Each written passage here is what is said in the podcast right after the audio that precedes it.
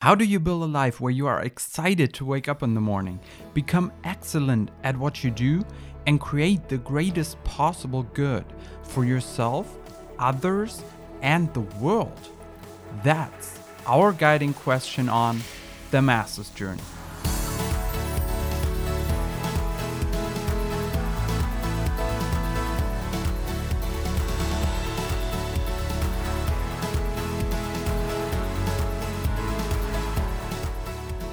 Hey, my friend, this is Lukas Kramer, high performance coach, co founder, and your host on the Masters Journey podcast, where we have conversations with present and future masters of life and business to share with you how they found their path in life, the real challenges they have had to overcome, and how they did it, and what strategies, practices, and questions you can implement in your life to follow in their footsteps. And my guest today is the wonderful Linda Fitzgerald. Linda shares her expertise in personal and professional development and her roles as a coach, trainer, and speaker. She spent over 30 years in the corporate world, including Microsoft, the private sector, startup arena, as an entrepreneur, and with a non-profit. She's also developed a real reputation in the high performance community for being insanely good at productivity and organization. Linda shares her coaching, insights, skills, and frameworks to help you improve in all you do. She describes herself as a connector, connecting you to skills and experiences that will grow you and your business far beyond your expectations. Her challenge to all of us is the best life is waiting for you. And we hope this episode will give you the next insights to make that happen. During our conversation, Linda shares insights from her productivity mindset so that you can also feel more productive during your days. What changing her major after the first week in college taught Linda about making important life decisions, and behind the scenes into her entrepreneurial journey of struggles, pivots, and eventually finding her path. Why it's so important to focus on your authentic strengths versus copying other people, and as you know, as always, a lot more. I am so thankful to Linda for being vulnerable and sharing darker sides of the entrepreneurial journey and how she has been dealing with them in a world where you almost only hear about the unicorns. So please enjoy this unique piece with Linda Fitzgerald. Linda Fitzgerald, welcome to the Master's Journey. Thank you. So great to see you, Lukas. It's so awesome that you're here. And Linda, I've been really looking forward to this episode for multiple reasons. But one of them is that ever since I got into the CHPC community, into our certified mm-hmm. high performance coaching community, just whenever your name came up, people were always like, Yeah, she's the productivity pro. She's got it all figured out. She's the most organized person I know. And whenever your name came up, or whenever I got to see some recordings also of community, com- community conversations where you were a part of, just people were always raving about your productivity. You got a real reputation among people who, like CHPCs themselves, they are not too shabby when it comes to productivity. and I just wanted to start out on that, just highlighting that superpower of yours and just ask you, what do you think sets you apart when it comes to productivity? Well, first of all, I've studied it and getting a lot done. High performance requires that, that we operate on a level that the average person doesn't. And for me, that means educating myself because there are tools and tips and tricks from experts that if I, you know, learn that and then I have it in my toolkit, I not only share it for myself, but I get to share it with everyone I work with.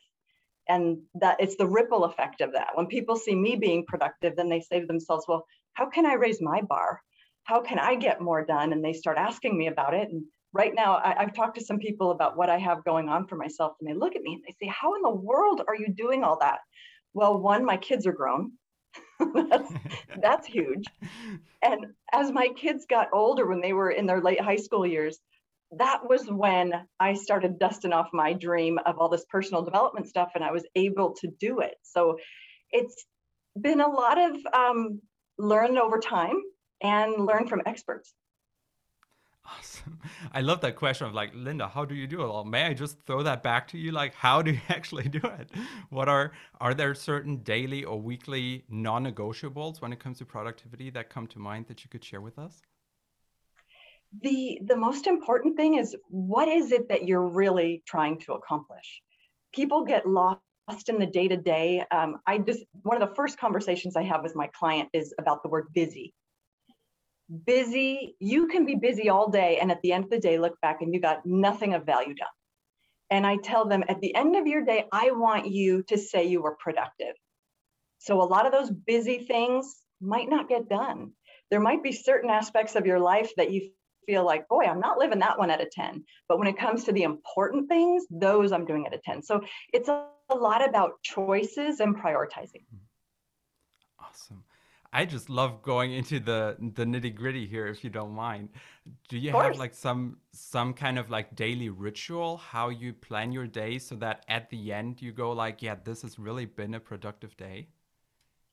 If you look at my calendar, you would see a rainbow. There's all these different colors. When friends of mine look at it, they're like, wow, your calendar looks really cool. Because all of my time slots have a color and a purpose. And mm-hmm. then there's this certain color that is my flex time where I'll block it off because there are a number of kind of administrative activities I'm doing. But when I show up to the day and I look at my calendar, I know what I'm doing. Hmm. And the other key element that I use is alarms on my phone, which sometimes drives my family bananas because the alarm will go off and then I'll, I'll say, oh yeah, I have to deal with that later. I'll hit snooze. Nine minutes later, the alarm goes off again. Mm-hmm. oh, I'm not ready to do that snooze but those having tools to help me do things and not using my brain to try and remember stuff instead using my technology to tap me on the shoulder when it's time to do something else um, just using those other tools helps too that's awesome and another question that just came to mind because we all know people and we probably also are people who just love to get stuff done. Like we're just that always pushing, always going forward. And something in high performance that we also teach, need to challenge our clients on, and also challenge ourselves on is kind of finding that balance between okay, here's how I'm being productive, but here's also kind of my line let's say that i can't cross so that i can also sustain it so that i can also have that satisfaction and not feel like oh my gosh, I'm not working every single hour, every single minute of every single day. Mm-hmm. And suddenly you're just getting into that negative spiral of never feeling productive because you feel like there's always more. And that just brought that question to me. How do you define productivity for you, like healthy productivity? What mm-hmm. what does a productive day look like for you so that you feel for yourself towards the end of the day yeah check this has been an amazing productive day. Well i am one of those people that loves check boxes. If you look at my planner you'll see all these little boxes at the beginning of the day or as the day rolls out i'll put the oh got to do that check box. And then at different points in my day i check in with that list and i check them off. And sometimes they get moved to the next day. Sometimes you know they're kind of nagging on me because they've been there for a couple days but the reason that they aren't getting checked is because something else is more important. At the end of the day, I want to make sure that I feel productive. And it doesn't mean that every day I have this big fun event that I do, because oftentimes there's just not enough hours. And I'll mm-hmm. schedule for myself, okay, that fun thing I want to do, that's going to be a reward after I finish an achievement. So I might be working a lot and I might not really celebrate all the work I've done for five or six days, but it's on the calendar. Mm-hmm. And something my coaches used to get on me about is Linda, you know, celebrate things. You've interviewed Paul before. Paul would get on me about celebrate, Linda. And um, celebration is not the check in the checkbox. Celebration is beyond that because I need to use that momentum and that happy happy feeling and apply that happy energy toward the next thing that I work on. Yeah. So that's Paul Gowan for everybody listening. I think yes. episode number three, if my mind is working correctly, if I can still handle all this. And thank you so much for those insights into really the mind of somebody who stands apart when it comes to productivity in a community of people who are just focused on productivity. For mm-hmm. the next step, Linda, I would just love to take you a little bit back into your story because when we set this conversation up, one of the things that we talked about, one of the milestones you had shared with me on your personal master's journey was right when you started college and within the first week you already realized that you had to drop your major and that is like a yeah. huge life decision especially at that point and doing mm-hmm. it within a week on the master's journey in general and just in our lives we always talk about making good decisions making good decisions fast. So the question that popped to my mind was what gave you that instant clarity there to make that huge decision? Oh okay. This to give you a little bit more on that story i've always loved math. High school i loved math. They would give me math and i'm like oh my gosh this is so fun. I love it. And to this day i love excel I love data analysis. I've been a financial analyst before. And so I go into college as a math major, and all of a sudden, I see calculus for the first time. It's freshman year. I'm at a new school. I don't know these people. And they put calculus in front of me. And it was as if they were speaking a foreign language to me. And here's the interesting part there's other math majors in the class with me. They've all had calculus in high school and they're looking at this like this is a review. And i'm thinking what happened to the geometry and trigonometry that i loved so much and the algebra? And all of a sudden i thought oh you know what? I can do this. And these new friends i have or my roommates friends were trying to help me. Oh come on linda you know i'll tutor you. And they, they meet with me for an hour or two and show me stuff and it was just over my head. It wasn't clicking. And i tried for a few days and then i came to the realization of if this is what a math major does, then I'm in the wrong major. I had to drop that major and drop the class because I was going to fail it. And so here I am in this new school, and I thought I had all this clarity, and the clarity's gone. And, you know, I get to college and everything is so busy and fun. And then I lose some weight, and I'm like, wow, this college thing's working out by Christmas, I had put on a lot of weight and that stress of not knowing what my major was. Mm-hmm. It, it, was scary. Go home at Christmas and have my grandfather who's visiting say to me, My gosh, Linda, I've never seen you so heavy. I'm like, Oh my gosh, multiple things were coming at me of why this isn't working for me. And I don't know what I'm going to do for a major, but I keep showing up. I drop that class and I'm like, well, I'm a freshman. I'll just get my standard, um, you know, curriculum that all freshmen have to get. And then in time, I was in a class and it was a management class. By now it's junior year. And I'd realized at this point that I wanted a business major. Junior year, I'm in a class and Professor Barry Posner, I remember it specifically, we're sitting on the floor in small groups and we're doing this sugar cube team building exercise. And all of a sudden, it was just complete clarity of it was leadership. It was leadership. It was personal development. It was that particular d- degree was called management. And it was as if all the clarity came to me like, this is what I want to do. This is my thing. So I changed my major. That took, that was a lot of effort, different story. We'll tell that another time. Um, but then I knew what I wanted to do. And I graduated with a management major and I loved everything about it. My last two years of college were me studying classes that I loved. And that's when I knew it's like, you know, a friend of mine tells me it's like, follow your joy. That's awesome.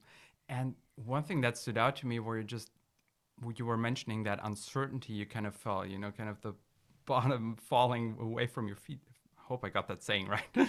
um, but just that that lack of clarity, kind of being in that moment, and this is something that is happening just on the big picture level. Let's say for a lot of people right now, as we're taping mm-hmm. this in May of 2021, and I'm just curious: are there any kind of lessons that you were able to abstract from that situation for dealing with uncertainty and making good decisions in life? The there's a couple things that came out of it for me and a key one is the dreams that we have sometimes have detours and what's cool about the dream when you have it is it moves you in a certain direction And then sometimes some obstacle shows up, and actually, every time to me, an obstacle of one kind or another shows up, and you're going to have to pivot. I call them pivot points. You know, mm-hmm. that was a major pivot point for me where I had to make an adjustment and see where this new journey was going to take me. So that that to me was really important. And the second thing I want to point out is what was the story I told myself about that? And this is something I didn't get clarity on until recently. When I looked back and shared that story with people 10 years ago, I would have talked about it as how I failed. Mm-hmm. I showed up as a math major and it didn't work out. I have since retold that story. And what I describe it as now is it was an amazing opportunity for me. And I the way I retell the stories, I met my husband in college. And I started with a what if story. Linda, what if the reason that you needed to be a math major to get in that school was maybe you wouldn't have been accepted as a business major? Maybe that is the reason you got into the school. And that's how you ended up getting to the place to meet your husband. And then the dream was to show up a little later.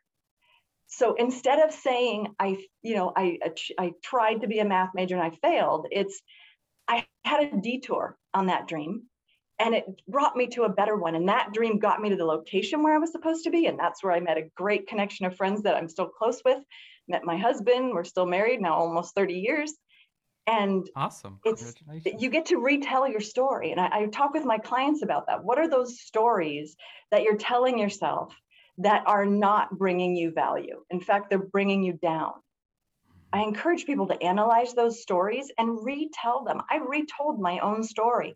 And now it's about learning, it's about being willing to go through the struggle and come out better at the end. Ooh, I love that challenge. And one of the thoughts that's coming up for me, just as you were mentioning that, is you know sometimes you have that question of yeah, but what if that story isn't correct, or what if the other story is also weird, or like what is this all about? And just this principle to just choose to believe what helps you right now, correct? It's mm-hmm. that who who cares if that story is necessarily factually true, but if it helps you act in a better way, in a more healthy way, in a more positive mm-hmm. way today towards the future, isn't that just worth it? So that's like the big picture idea that I also see behind that. And another thing that's really important on that sort of topic is what is the story you tell yourself? When I was a kid, I used to tell myself this story of I have this gray streak in my hair. And whenever my mom would do my hair, I would say, Mom, don't don't let it show. Whatever you do, because she I would do my hair different every day. It's like, don't let my gray streak show, mom, don't let it show. And it was something I hid all the time, but yet it was very much about the authentic me and who I am. Every time I cut my hair, would people would say to me, Do you know you have a gray streak? It's like, yes, I know. And I was an adult when someone said to me, Oh, a gray streak? don't you know that that's where an angel kissed you before you were born? Ooh. I never had that story told to me, but I'm going to adopt that story now. And where was that story when I was seven? And I love to tell people there's another story because I still have my gray streak. And now I don't care if it shows yeah. because it's just part of me being authentically me, the way I was made to be.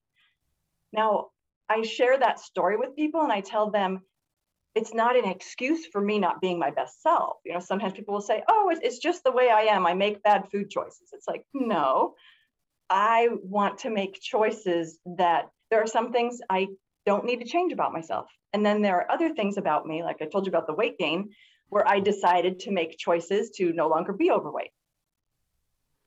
Wow. Thank you so much. And kind of going on going on from that, what you shared, you said dusting off your dream that that was something that happened and it mm-hmm. is the title of a book that you're working on and when you shared that with me it was just wow i i never heard that verbiage before i had never heard a phrasing like that before like that's super intriguing and so i was also super looking forward to our conversation today just to be able to ask you what mm-hmm. is it behind that wording why did you choose that and what's the meaning behind that it, it happened when I was at, um, it actually is my own words, which is hilarious. I was at Experts Academy talking about my book, And this was years ago. It was the first time I went to Experts Academy. And we were in um, in groups, and I was in a group with um, uh, oh gosh, let me think of the name. Jermaine Griggs, I believe is his name. Mm-hmm. We were in a group and we were talking about things. And at the end, Jermaine talked to me about the book and he said, Dusting Off Your Dream. And I said, Oh my gosh, that's my book title. And he looked at me and goes, Linda, I just got that title from you. And I'm like, Oh, wait, I thought you said it to me. He said, I was just repeating your words back to you. What's so funny is we have stuff in our heads that we don't realize is our own material. And then we share it with other people and they reflect it back to us. And it's, oh my gosh, that's really good. And then I was talking about my book in a different group. Um, and I had a gentleman talk with me about book titles. And it was when I was with my um, book publisher. And I had on there uh, a fellow author, Martin Root, and we were talking about book titles. And he said, Dusting Off Your Dream. He goes, Linda, I initially said dust off your dream. And his suggestion to me was dusting because it's a constant thing, off your dreams because we all have more than one. So my title changed during that uh, mm-hmm. program where I was working on my book. And thanks to Martin, who one of the phrases I use are angels and heroes. When angels and heroes show up in your life to help you in some way, and you may not even cross paths again. But Martin really helped me with my book title that day. And we've helped each other on other projects since, but it was so exciting to talk with him. And Jermaine was there the first time I got the book title. And here Martin was there the second time. And I've learned so much in my my recent career of um, coaching and training. We don't do it alone. I started out describing myself as a solopreneur, a single business, a single person business and now when i do trainings and, and help entrepreneurs i tap i remind them this is not about you going it alone there are so many services to help you right now i'm an advisor with the small business development center the SBDC here in the us and different people meet with me and that was how i got my business started i met with advisors that were experts in different areas and they helped me and taught me what i needed to know so thinking that we have to go it alone as entrepreneurs is not the case. Originally, I have to admit, growing up, I was the person that was super proud to do it by myself. It would take me longer, but I was so proud to say, I did it all by myself. Now I think, great, Linda, you want to do it by yourself? It's going to take you three times longer. Wouldn't you rather have someone help point you in the right direction? Absolutely. I can absolutely test that. And there's just another lane that I definitely want to take in our conversation today. But just uh, while we're here on that topic of dusting of your dreams, that now that we got to hear about how that title came up, in terms of content, what is mm-hmm. that theme about for you? The core dream that I talk about in the book is the job that I have now, and by job I I mean the business that I'm in, um, helping people reach their next level of success that was something the seed was planted back when I was in college. I graduated from college with a management major, and yet I wasn't ready to manage anything. Wasn't ready to manage people. I needed to get some experience. I wasn't ready to manage projects. I needed experience. So I had quite a few different jobs, and I took my dream. I took my personal development dream, and I literally put it on the shelf. And I took a job out of college. I worked at Microsoft for seven years, doing all sorts of different jobs.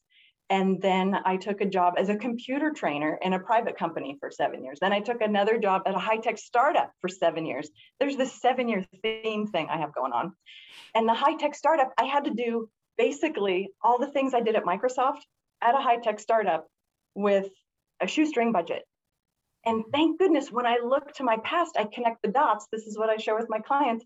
In the past, I connect the dots to figure out how I got where I am, and then when I'm looking for things for the future, I connect those moments of serendipity. And I've just had so many moments of serendipity show up. And that's those are often pivot points for me because serendipity shows up and there's an opportunity. It might be an angels and heroes type of moment where I met Martin or Jermaine, or it could be that something lines up and I just have an amazing opportunity. And then the ball is in my court and I get to choose am I going to say yes or am I going to say no? What's the right answer for me? So the dusting off my dreams literally is me when my youngest child was two years from going to college. that was when I started doing all these events. And it didn't happen all at once. I found one thing and I found another. Um, I found an entrepreneur. I read a book called People Over Profit by Dale Partridge, and I read that book, and that was amazing. And then I that his event was the first event I ever went to called Startup Camp. I went to that, and it just opened my eyes to what are these live events. And the amazing thing is, it puts you with a bunch of other people that are striving, not competing with you, but striving for something too. And all of a sudden, I started connecting with people that had bigger dreams and they, they were supporting each other, not feeling in competition. It's, you know what, my lane is a little different than yours, but here are some people that help me move me forward. So the dusting off my dream is is this journey I've been on, and I share some other dreams that I've achieved or I'm working on, and it really is a journey. It's for a time when I first got certified in coaching, I was all about the destination. I was all about the financial abundance and how it was going to make so much of a difference for me. And the key thing I learned, and my coaches would tell me this, they'd say, Linda, you have this desperate sort of energy. Charlie's been on your show. Charlie's one of my coaches, Patrick as well. Linda, you have this, you have a great enthusiasm, but, and I would ask them, I I'm looking, you know, my kids are off at school. I need to get my income going. My high tech startup job went away because that company downsized and did a big reorganization. I was no longer a part of it. So now I was 100% in my company. And it was scary. Thank goodness for my husband's job security. But for me, it's like, okay, Linda, you know, school, kids' school is here. Time to step up the income and I, I would meet with people and I describe it now as they could either see the dollar signs in my eyes or they could feel the the dis- desperate energy. Mm-hmm. And the big aha moment for me was finally figuring out what Patrick and Charlie were trying to explain to me is you have to talk with people and and lose that completely lose that desperate feeling and, and it was getting to that point that took work and now i understand it having been on the other side Yeah. and I'm so thankful to you for sharing about that openly because that is the behind the scenes of entrepreneurship that nobody really talks about, or maybe mm-hmm. also that nobody really wants to look at. And to have that humility of saying, you know, I have to go into a job on the one side and to just rethink this whole thing takes a huge load of courage that mm-hmm. so many people don't necessarily want to talk about as I shared that in entrepreneurship where you look into the social medias and there's all the flashing right. and all the quick fixes and just like yeah it's all going to work. So I really want to encourage people to really listen up as you're sharing about this because that's like real behind the scenes truth of what the entrepreneurship mm-hmm. journey can also look like. And what I think is so important is I would have people come up to me and ask me about my coaching certification. And they would tell me, you know, I can't wait to get that. I'm going to make $100,000 after I get it, and I'll make $100,000 the first year. And uh, I'll share with them, you know, I said, do you have a few minutes? Can I tell you my journey? Because as much as I love that phrase, show up, do something, burn the boats, like quit your job, can can I give you a perspective that will will maybe help you move forward? and they they are like please please. And what i share with people is what it took for me. When i first became a coach i was working with three other coaches ray paul and angela. And we all coached in both directions all the way through. So when we were done we had 36 sessions actually 39 when you could include strategy sessions we were going in both directions of every single um, every single session that we have you know the curriculum and I had, particularly with Angela, I had these major financial goals to set. And I was working with this journal, this particular one that was talking about finance, and it was like the law of attraction. I felt like I had so many things in my favor, and I was so certain the law of attraction was going to work for me. And I had all these um, affirmations I was saying. And then the date hit, and Angela coached me, and I had to tell her I didn't reach my goal. And and I was crushed because I thought if I believe this with certainty, it will happen. And it didn't. And what Angela did for me she said, Linda, let's talk about all the progress you've made in the last six months. And she celebrated all the progress I've made. And she helped me realize that, you know what? There are going to be things you strive for, and sometimes you're not going to reach them, and that's going to be okay.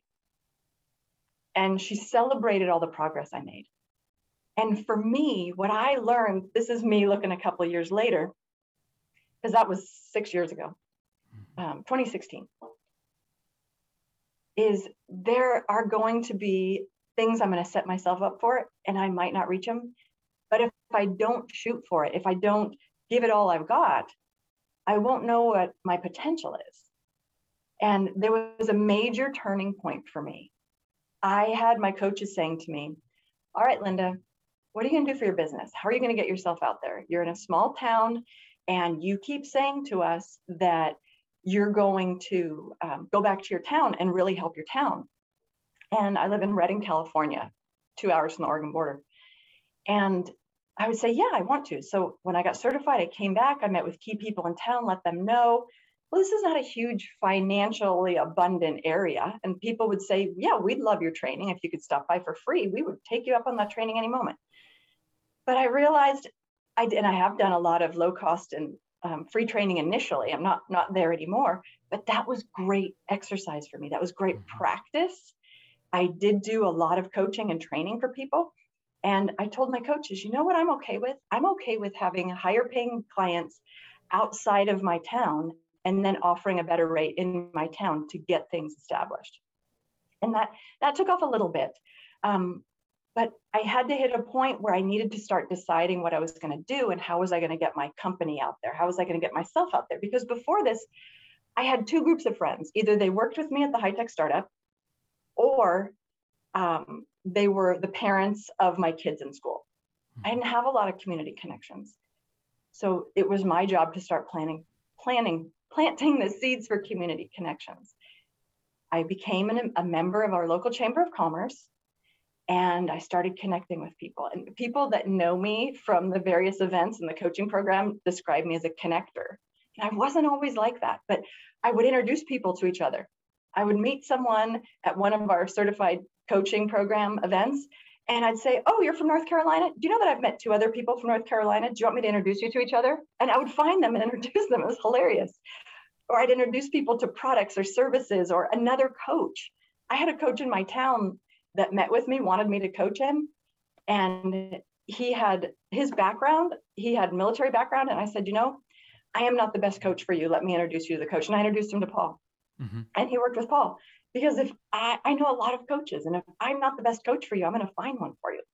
So I just kept adapting my business to what are people asking for? What are their needs? How can I best serve them? And in my town, there was an opportunity and it was scary. There was an opportunity for me to get my company out there in a way I never thought I would do. We have this event locally called Dancing with the Stars, Shasta County style. And it's where local community members, initially when they first did it, it was the people on TV. It was the one everyone knew. Well, they've done it for 13 years now. So now they're doing the people that aren't so well known. You, they go and there's a dance instructor and an amateur. And the partner, who's the instructor, teaches the amateur how to dance. And the amateur also has the project of going around town and raising funds for a local nonprofit. And I watched this with two of my friends do it. And I thought, oh my gosh, dancing. I always wondered what it would be like to dance because as a kid, I always loved dancing. Now, if you see me in my car driving on my long road trips, I'm dancing in the car as I'm singing. But my dance experience was in kindergarten, ballet, and I don't know, maybe that lasted for three or four months. So I didn't have the training. And I'd watched people do it, and it looked so much fun. They're on stage dancing, and I've been working on my courage to present from stage, and I've been doing that for a while, but dancing on stage. So I, I talked, I had this kind of secret to myself. And I thought, well, if I don't tell anyone about this dream, it'll never happen. But Debbie has been on the stage and Debbie knows me. She's in the chamber ambassador group with me. And if I talk to Debbie about her experience, maybe she'll tell me everything I need to know. But then I thought I was kind of scared. Maybe she'll encourage me to do it. And I, I wasn't quite sure I wanted to do that. and it was scary and it was vulnerable. And I, I had sleepless nights about it. And then one day I got the courage. I saw Debbie at a, a chamber greeters event and I said, um, Debbie, do you have a few minutes to talk? And at the end, we talked and I told her about I'm thinking of doing Dancing with the Stars, and I know you have to apply, and you've done it before. I wanted to ask you. She's like, Linda, you'll love it. You'll love it. It's so great. It's such a great experience, and you raise money. So she talked me into it, and she said I should do it. And then I'm thinking, oh, great. Now what do I do? I put my hand up. She said she's going to talk with someone. I put in my application, and I go to my interview. I don't have dancing experience, but I go to my interview, and these two women interview me Kathleen and Lorraine. And I'm enthusiastic because I'm excited. I feel like by doing this, I will do something great for my community of raising money. And because my company is participating in this, not just me, but it represents my company, I'm going to get my company out in front of the community. And that would be great. More people will know about me. They can hire me for services, training, that sort of thing. And I was excited.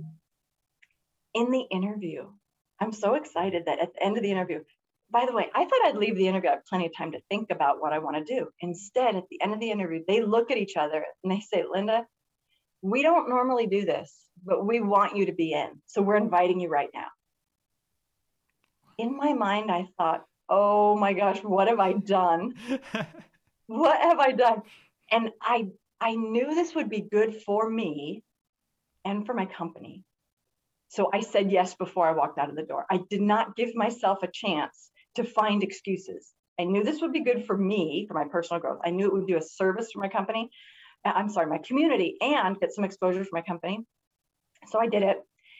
And it was a three month journey of learning to dance for two one and a half minute segments. And I did it as a high performer my dance partner, Josiah, said to me, Linda, I've done this a number of times. I've never seen anyone take it as seriously as you. I got a dance, and I went to dance classes. I had my dance partner teaching me also. And I got a fitness coach and I went and did all this fitness stuff. And I had practice. I went to dance class as well as the um, as the choreographer helping us in the in learning the the moves and everything. I really threw myself into it. Now, at this point in time, I did not have the regular full time job. So I took my company, put it on hold a lot, and did a lot of this work. And it ended up happening at a really interesting and at the same time unfortunate time. So, what I had thought would happen was my company would get a lot of exposure locally. I thought maybe we'll be on TV, maybe we'll be in the newspaper. But this happened after the Northern California wildfires hit my town. So we did not have the investments, the local community advertising that we've had in the past. So we did all this, and I had hoped that there'd be all these brochures and all the companies for all of us that danced would be advertised. It didn't happen. And I went from having the most fun dancing on stage in on June 1st to the very next day uh, and that was like a total high. It was a blast. It was so much fun. You can look for the YouTube videos. and then the next day, I was crushed. And a couple days later, I went to meet my fitness coach, Sarah, and I told her what happened. And she said, Linda, I saw it coming. She goes, You were pushing yourself so hard and, and you were great. And she said, And you didn't plan for the downtime at the end and she told me about her experience of having something similar happen. So now I'm more prepared for that. Now I know how to plan. But it was an emotional um, eye opener mm-hmm. of I gave it everything I had. I gave it everything I had, and my company didn't get exposure. What was I going to do now? And here's the really interesting thing I have a call with Paul coaching me about a week later, maybe it was a few days later and he asks me a question and coaching i love coaching because you take people to a place that they didn't expect to go. And when i'm the client and i am because you know this lukas how important it is for us to be clients. Mm-hmm. when i'm the client and I, I tell paul when i'm when i'm like squirming in my chair having to address what we're talking about i know it's good and i know i need to go there because it's uncomfortable and i obviously am not going there on my own.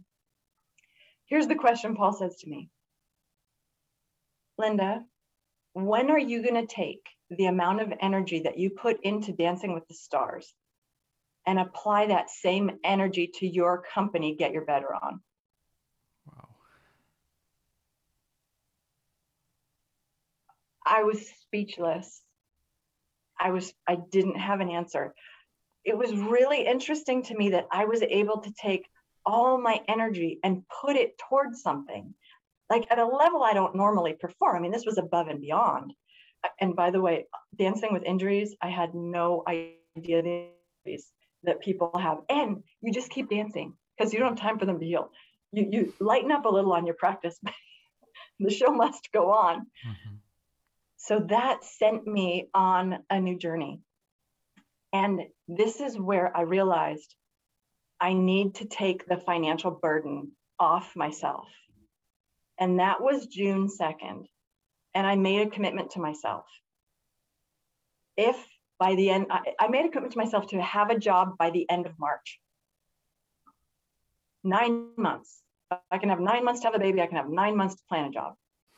So I set this goal and I told myself, I'm going to have a job by the end of March and I started looking for a job because what I learned about myself is the way I'm going to take the dollar signs away from my eyes when I meet with these people for coaching or training or something is I need to remove the financial burden I'm feeling. And I didn't know any other way to do it than to create an income stream. You know, they talk about, if you read about millionaires, millionaires have multiple income streams. Well, okay, Linda, put your hand up. Time for me to get another. And I started looking for jobs I interviewed for things I was overqualified for, things I was underqualified for. Um, I had some really great experience of interviews because it had been a while since I w- was interviewed. Because in the past, my jobs, people knew of me and they would seek me out and I would apply and get the job. So it was kind of like I already had an in. But this time I was meeting with people that didn't know me, didn't know my reputation, um, didn't know my references. But because I'd been planting seeds in the community and having some really great connections. Jake, the CEO of the chamber here, got to know me. And, you know, I'm an ambassador for the chamber and he speaks really highly of me. So that's a wonderful. So he's obviously on my references, and so are some other key people. Chad, who I used to work with in town, is a great reference for me. He and I worked together for years. So now I'm making my connections within the town. And I had interviews that I thought went great, and it turns out they didn't had one interview that when I look back now, I laughed so hard.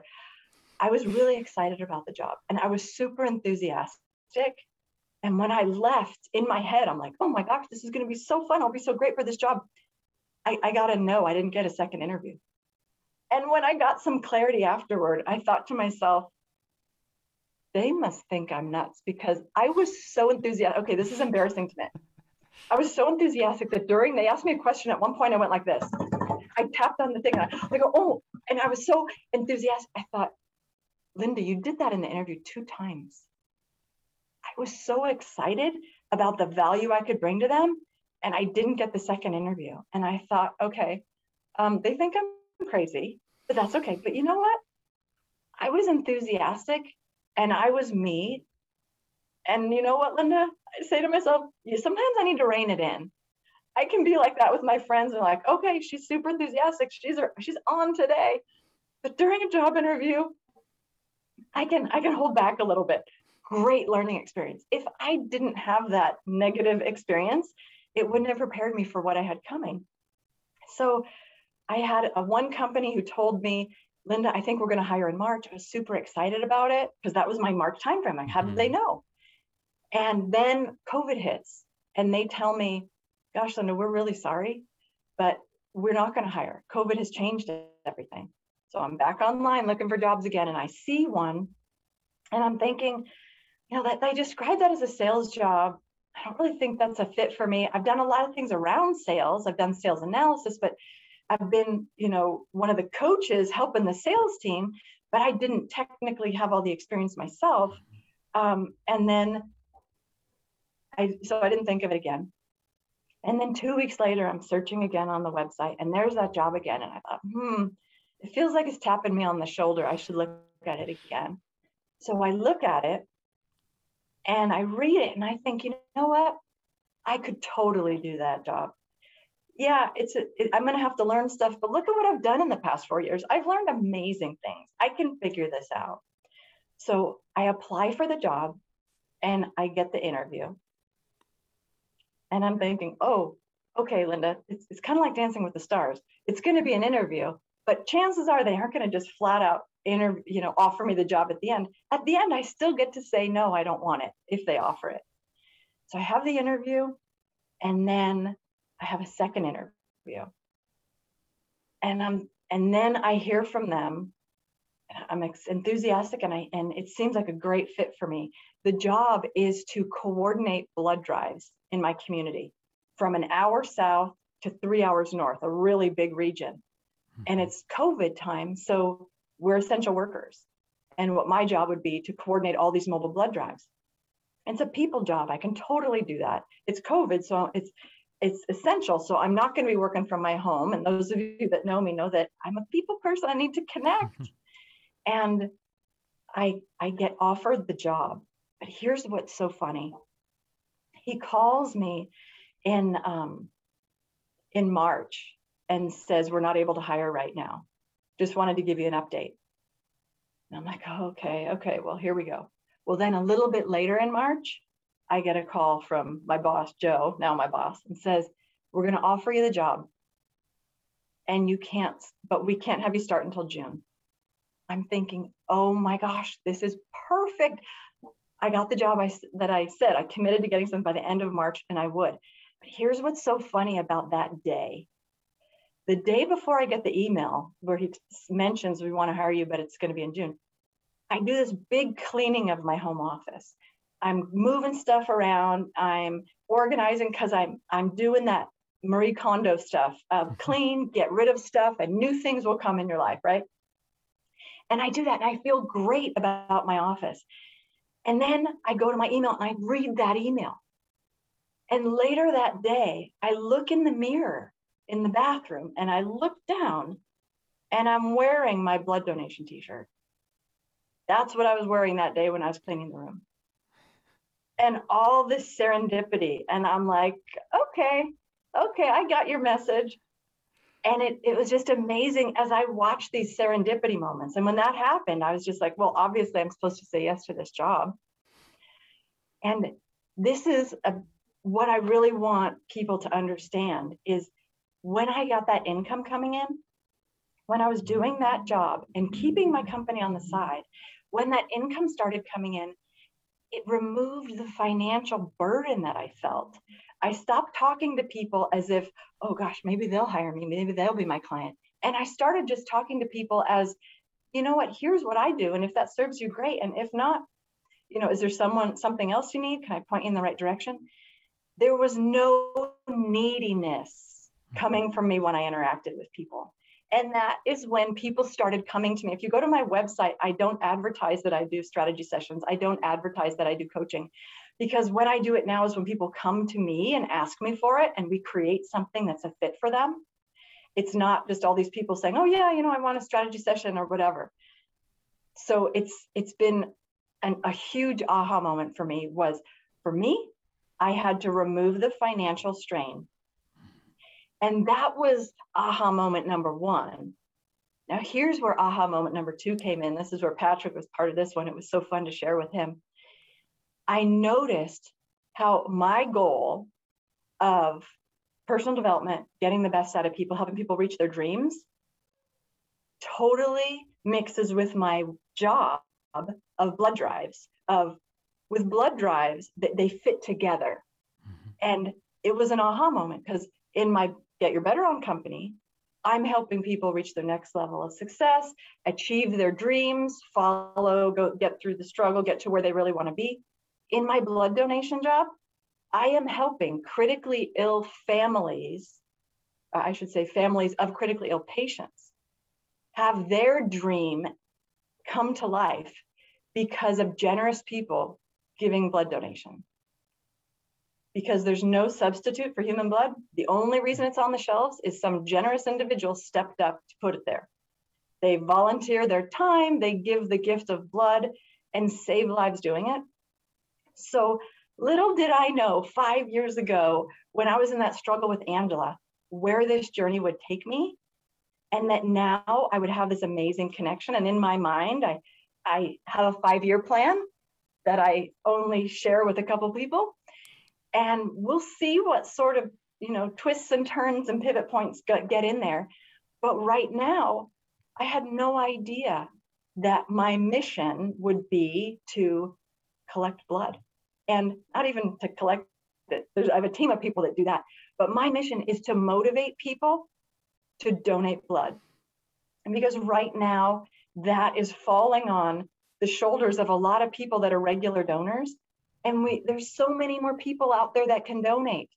And we keep calling the same people over and over because that we already know their blood type and we know we need them. And we're trying to, I am not trying, I am working on getting the word out of the importance of blood donation. And I would love it, Lukas, if people would comment on this video if they're a blood donor or if they want to be or if they're going to be. Mm-hmm. Because when we're generous and we give of ourselves in a way I'm not expecting anything back, it's hilarious how all these things come back to us. Wow. So I've had a very long journey of that stressful moment of how am I going to finance what I want to do? Mm-hmm. And what I realize in creating the book is it's not that end dream of financial security, abundance, whatever people want to call it.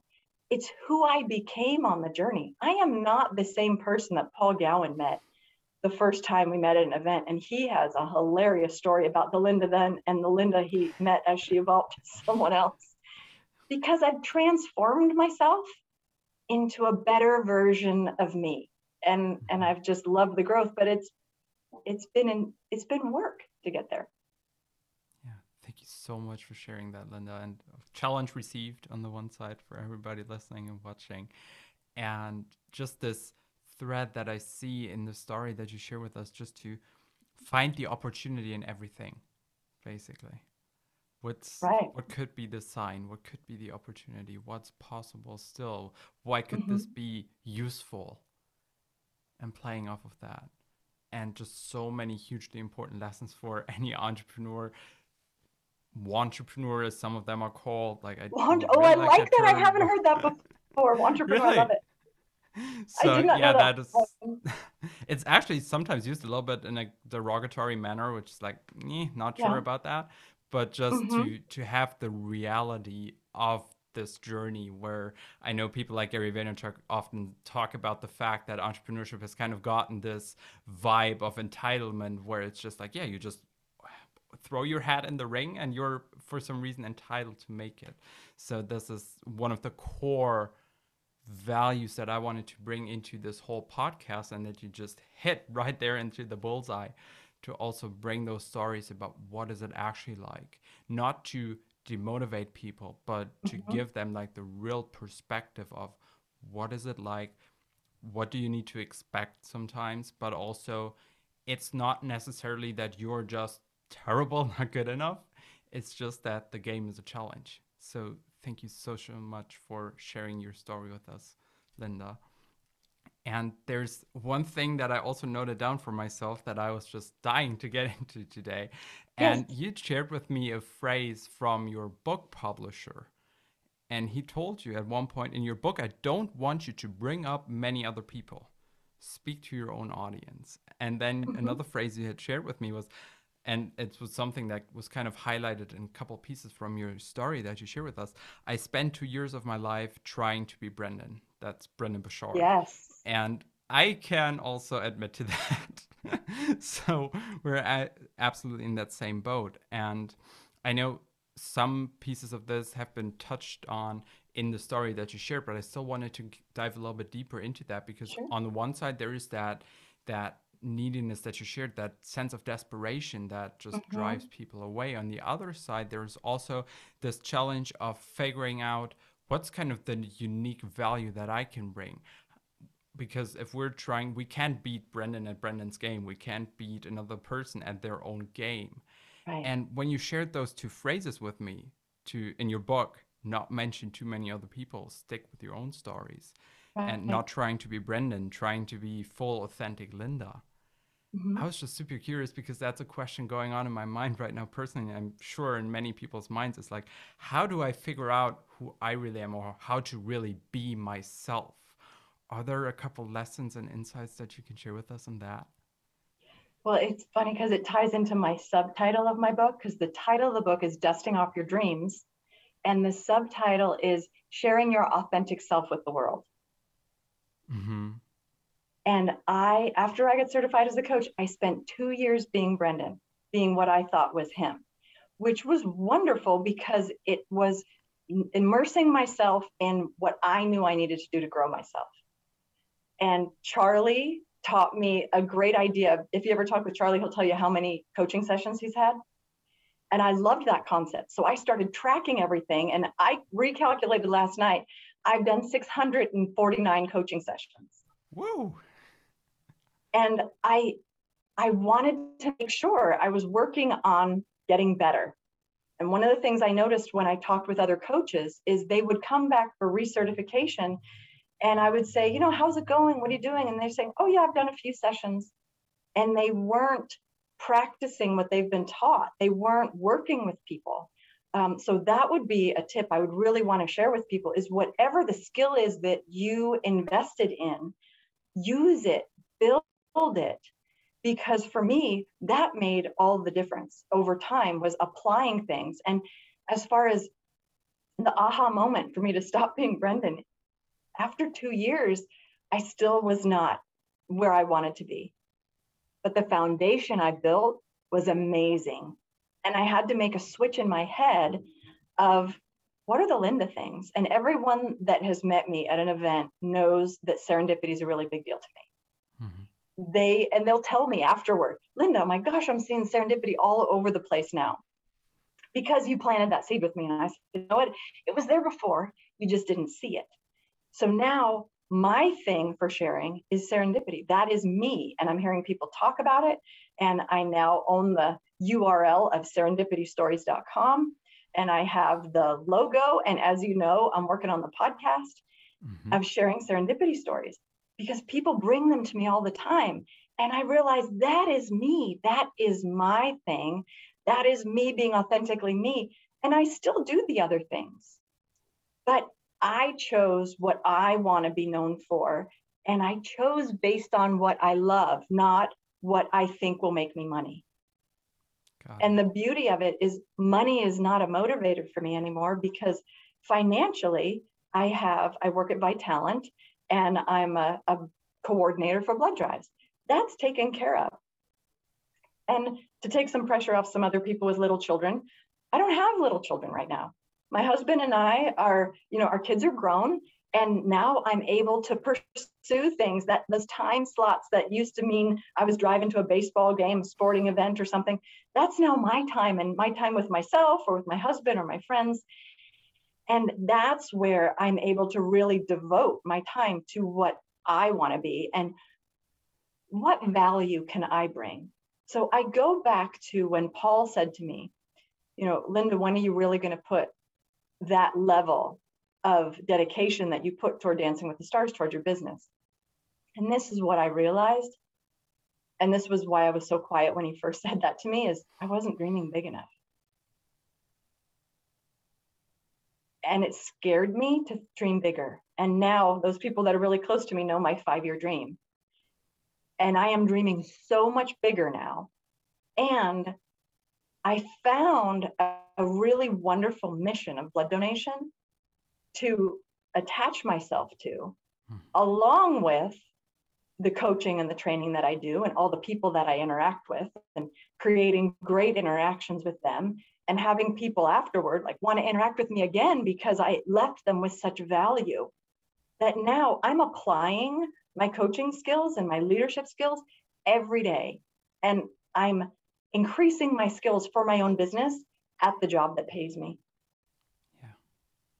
That's so fascinating. Thank you so much. Just one question that came to mind also in terms of finding that authentic self because yes. you had mentioned like the feedback you're getting from people and you also said like figuring out what it is that you love and i know that many people with that question of like what is it that i love and suddenly there are 10 different things kind of popping right. up. Are there certain questions that you used or serendipity moments that came up for mm-hmm. you where you real like realized like that is it. That is spot on. What helped you the most do you feel in making that decision of this is my thing really it's intuition. Listening to my intuition. And i've had different moments where like i get this i describe it as a feeling washing over me or um, just like feeling at my core that there's something pulling me forward. And the serendipity stories it was every single time I would talk with people and I would be at an event and someone would come up to me and say, Serendipity story, Linda, oh my gosh, I had three of them yesterday. When I'm at these events wow.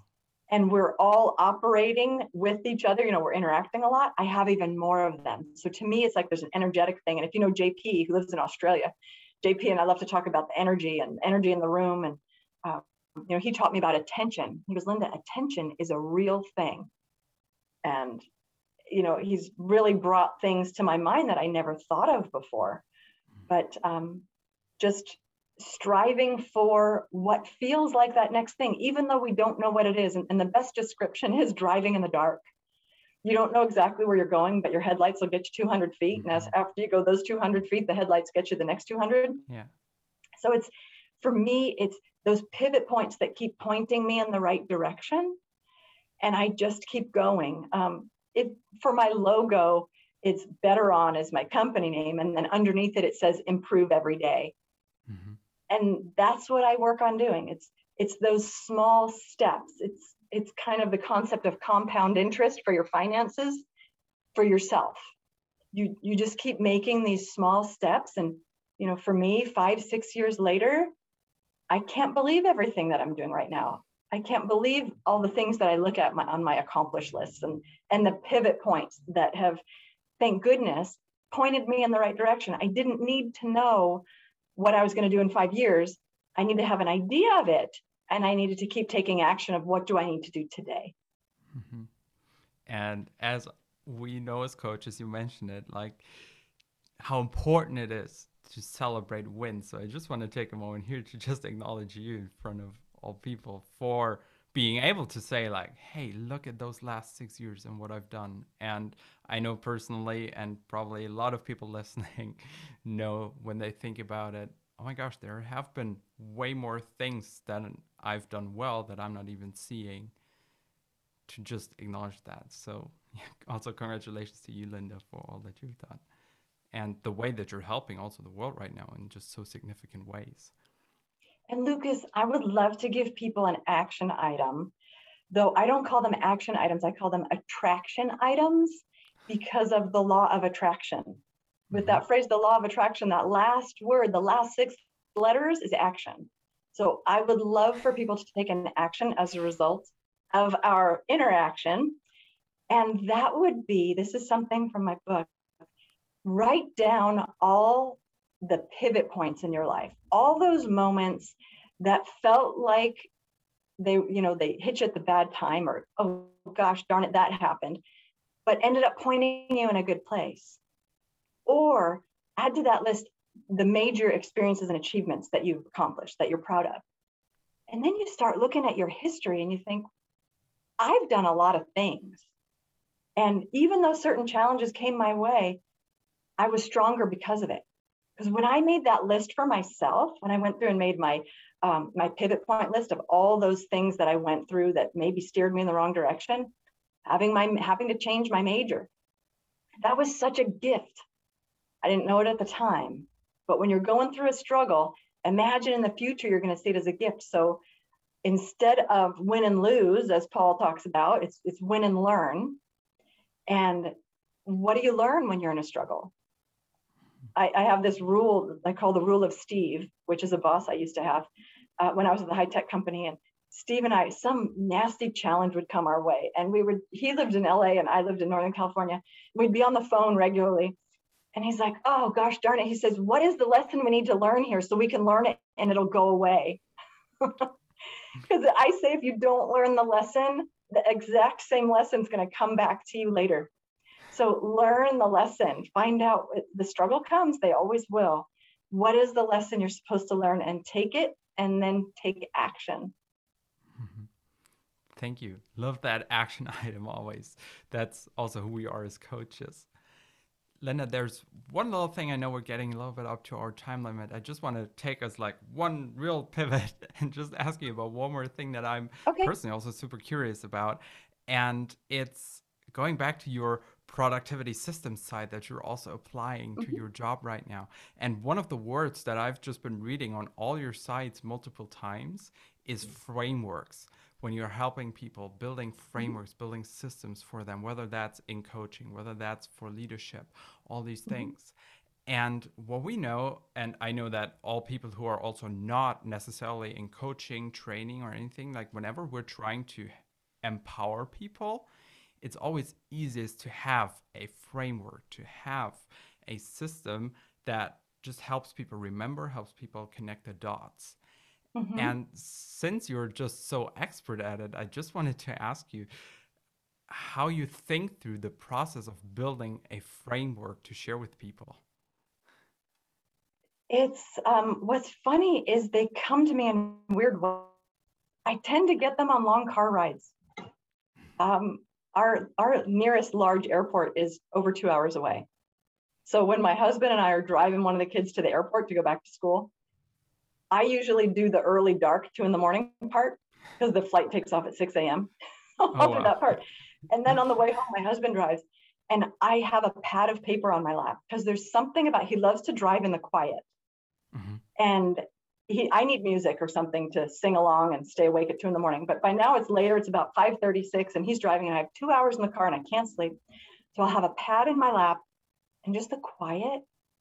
I come up with all these ideas. Mm-hmm. And I come up with really wonderful frameworks when I'm driving in the car. It's hilarious. I, am not the driver, mind you, I'm the passenger. Um, other times I come up with great frameworks is when I'm working out. And often when I work out, I'm watching um, I set up my phone on a tripod to do some sort of podcast, entertainment video sort of thing. And people will say something and it inspires me. Mm-hmm. And I'll have a pad of paper next to me. So I'm pausing and I'm, I'm writing things down. So for me, a lot of them come from either the quiet or the inspiration of being with other people. And quite a few of them are, are in the book. One of them, just to be able to share with people, one of them is I call Strengthen Your Core. C O R E. And what that is, is courage, opportunity, relationship, relationships, and experiences. Mm-hmm. And I go into depth on each of one of those. And, and courage to me is particularly funny because six years ago, when I graded myself, uh, than that, I think four years ago, when I graded myself on courage and challenge, I scored a three on a scale of one to 10, one being I have no courage or challenge at all. Both of them, I scored a three. And since then, my coaches, myself have held me to a much higher level. And I realized every time I stepped up with courage, it opened a door for me. Mm-hmm. It was hard at the time. Dancing with the Stars, that opened a door for me. The reaching out to the chamber when I met Jake and, and got more involved there, Jake was my key reference to the boss I have right now because I didn't know at the time, but they're very good friends. So you you work on um, just planting the seeds and doing what feels right, and then you see what sort of things come your way. Thank you so much for this awesome conversation, Linda. And I just wanted to ask you if people now want to learn more about you, learn more about Better On, learn more about what you're up to, how they can also interact with you, where would you send them? They can go to my website, which is getyourbetteron.com and learn more about me. That's the best place to start. Or they can connect to me on, or you know follow me on Facebook. I also have Get Your Better On as a Facebook page. Awesome. So as always, all these links, all the notes, all the books, and all the names and people and other conversations, other resources that we mentioned in this episode, as always, will be put into the show notes that come with this episode so that you can all check those out at your own convenience. And uh, that brings me to the very final question that I've been asking every single person on this podcast so far. And that question is what question has made the biggest difference in your life? Hmm.